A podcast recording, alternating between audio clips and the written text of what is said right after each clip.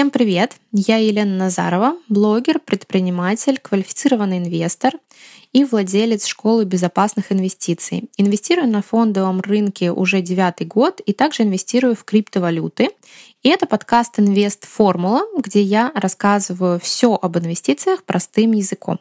Если вам интересна тема инвестиций и вы хотите поддержать этот подкаст, ставьте сердечко или звездочки в зависимости от платформы и пишите свои отзывы и вопросы в комментарии. Если вам интересна тема инвестиций и вы хотите поддержать этот подкаст, ставьте сердечко или звездочки в зависимости от платформы и пишите свои отзывы и вопросы в комментарии.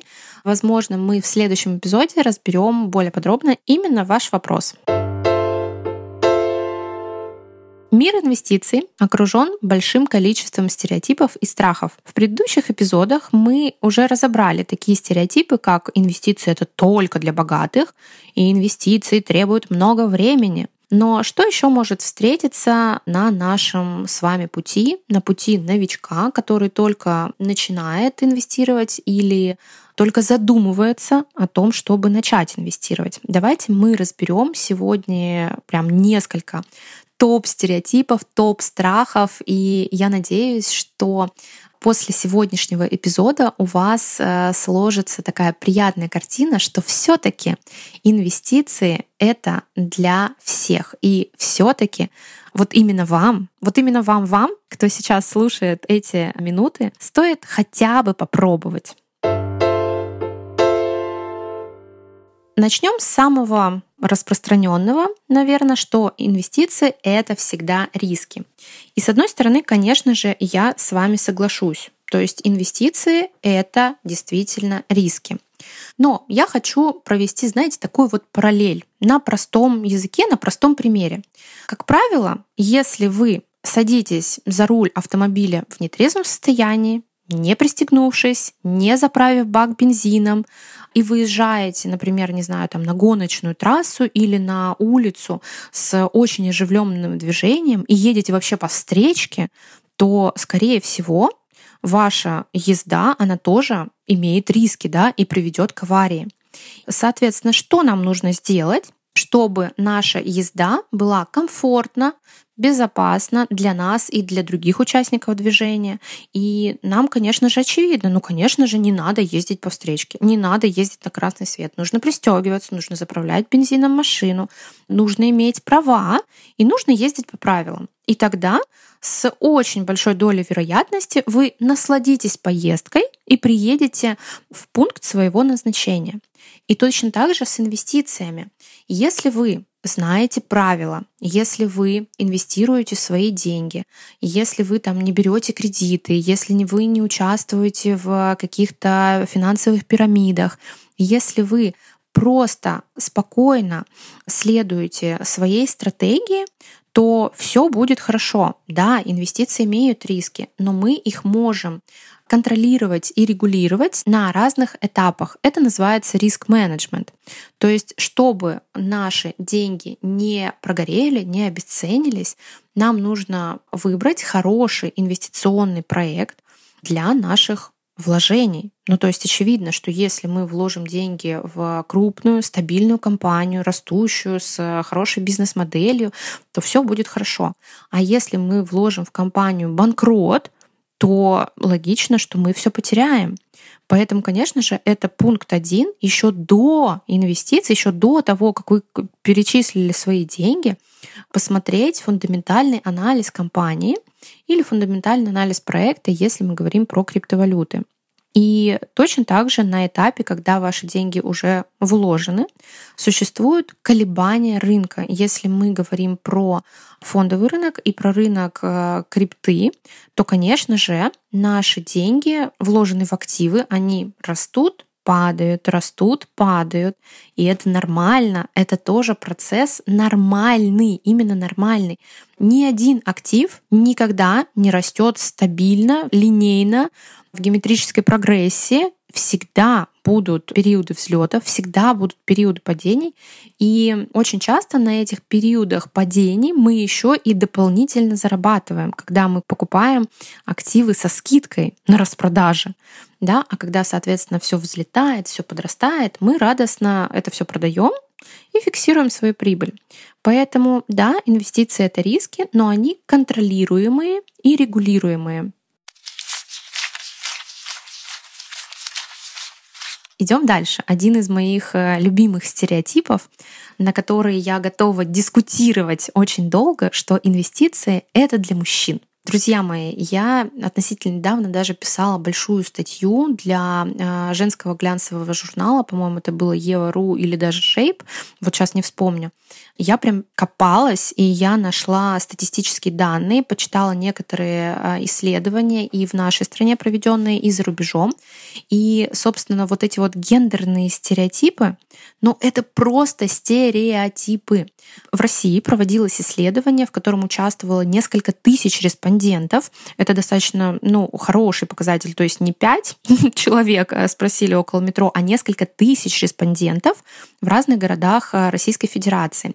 Опрашивали и мужчин, и женщин, и выявляли индекс э, финансовой грамотности. Что это такое? То есть мужчинам и женщинам давали заполнить тест, состоящий там, по-моему, то ли из 12, то ли из 15 вопросов, и, соответственно, смотрели, высчитывали итоговый балл, какова собственно, финансовая грамотность человека, который заполнял этот тест. И что я вам хочу сказать? Средний уровень финансовой грамотности ну, у большего процента населения страны, конечно же.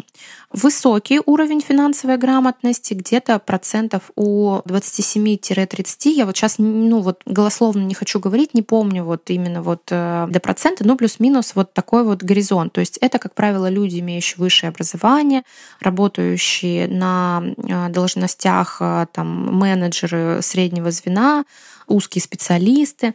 Вот у них высокий уровень финансовой грамотности. Соответственно, люди без э, высшего образования, со средним образованием имеют низкий уровень финансовой грамотности. Но что я хочу сказать?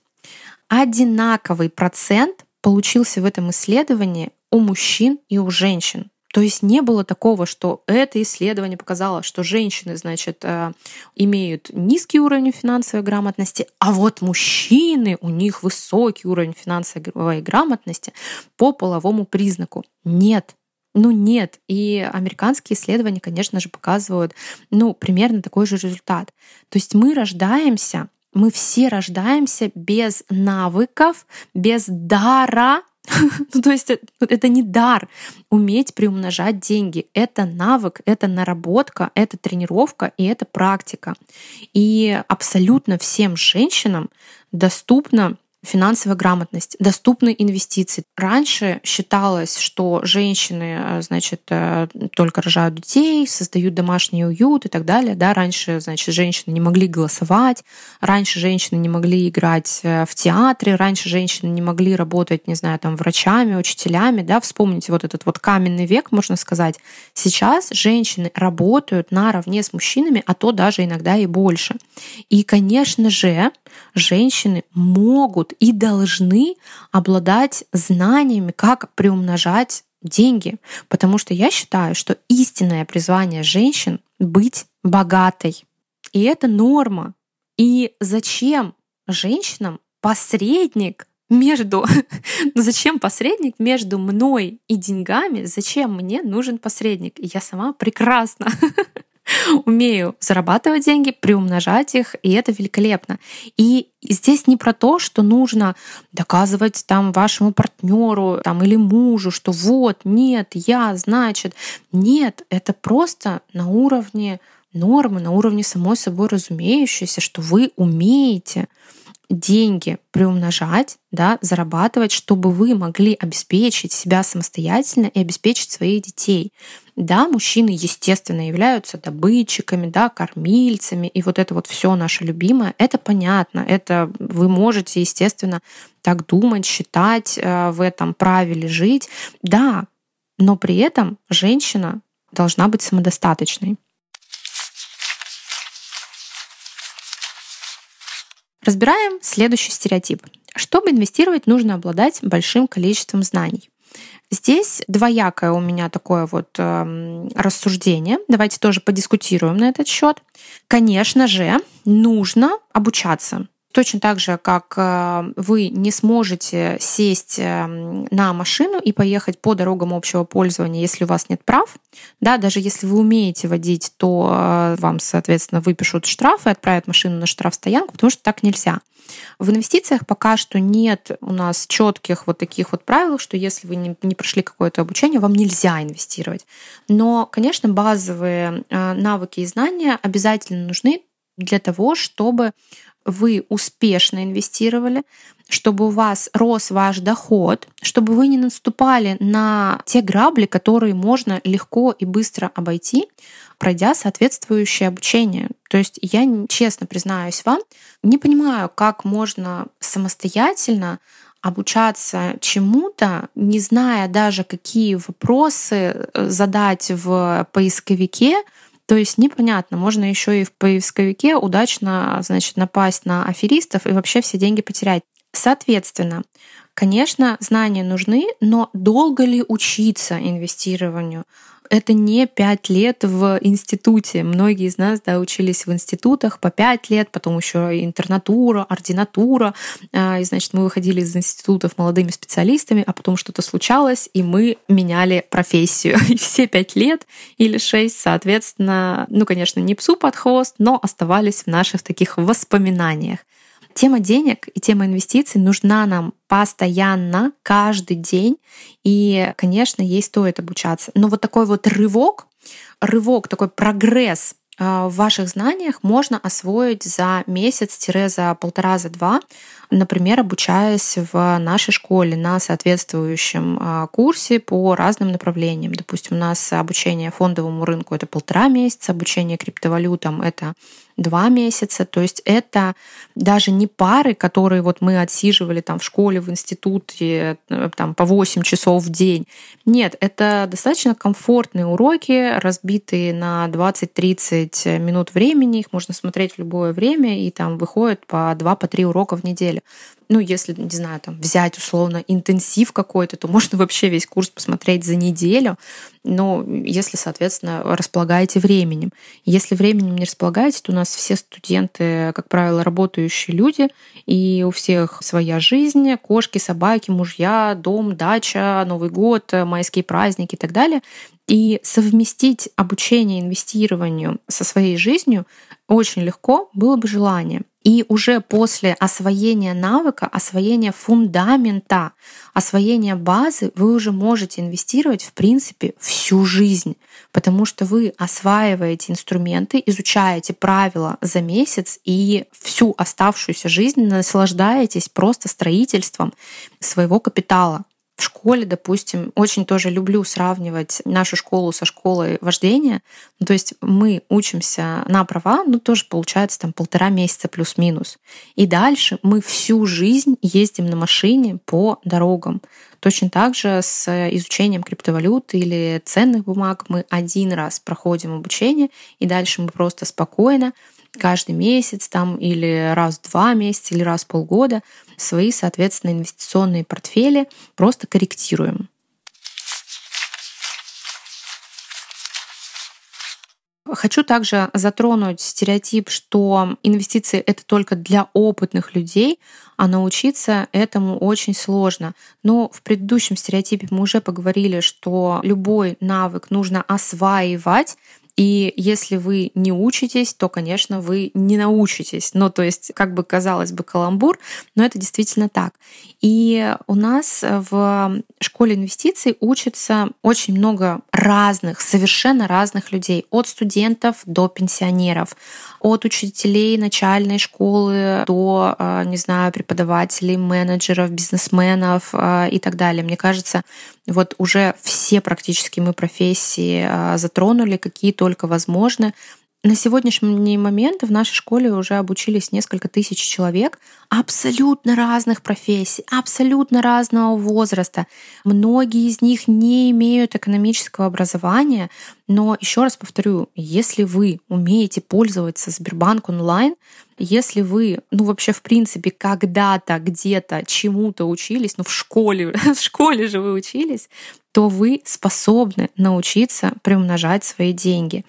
И еще хочу сказать, что одна из важных миссий моего проекта, вообще почему я развиваю школу и создала ее, потому что я хочу донести до как раз-таки обычных, простых людей, что инвестирование — это круто, инвестирование — это доходно, инвестирование — это нужно абсолютно каждому человеку, и абсолютно каждый человек способен научиться инвестировать, было бы желание.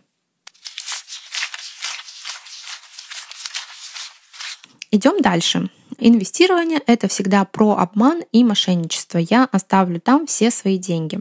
Друзья мои, хочу сказать, что действительно в инвестировании сейчас очень много аферистов, потому что сфера инвестиций связана с деньгами. То есть мы берем и свои деньги куда-то переводим на какой-то брокерский счет, на какую-то криптобиржу.